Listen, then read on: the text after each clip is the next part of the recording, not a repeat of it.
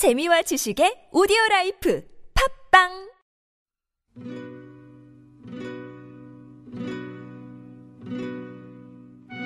세대 공감 생활 속 알쏭달쏭한 건강 정보 찾아보는 오케바리. 3분 초미니 가족 드라마! 한 번 더.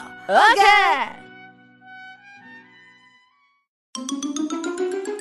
이 봐라 이 봐라 때가 줄 줄 국수 장사 여기서 해야 되겠네. 엄마 조용히 좀 해라 이게 자랑이냐 아니 훈장도 아닌데 왜 자꾸 때를 달고 다녀? 그러니까 하라는 공부 안 할 거면 잘 씻고 다녀야지. 목욕탕 가서 때만 밀면 몸이 가려운 걸 어떡해 피부는 엄마 닮는다는데 엄마가 날 잘 키웠어야지 나만큼 자식 키워봐라 그래 어?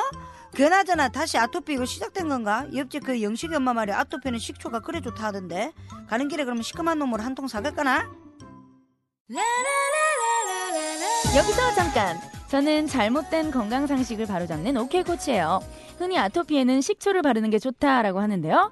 산성을 띤 식초를 아토피 피부에 바르면 피부 각질이 벗겨지면서 순간적으로 가려움이 완화될 수 있지만 피부 속 수분이 빨리 증발하여서 건조해지고 결국 다시 가려움증을 악화시킨다고요. 그러면은 역시 만병통치약 소금인가? 물론 소금이 염증을 가라앉히는 데 도움이 된다고 해서 소금물을 붓거나 목욕하는 경우도 자주 있는데요. 하지만 아토피로 피부 보호막이 손상된 상태에서 소금물을 부으면 피부 자극이 더 심해져서 따갑고 가려워요. 그러면 마지막 최후의 발악 쑥물이나 쑥dum으로 찢어볼까나?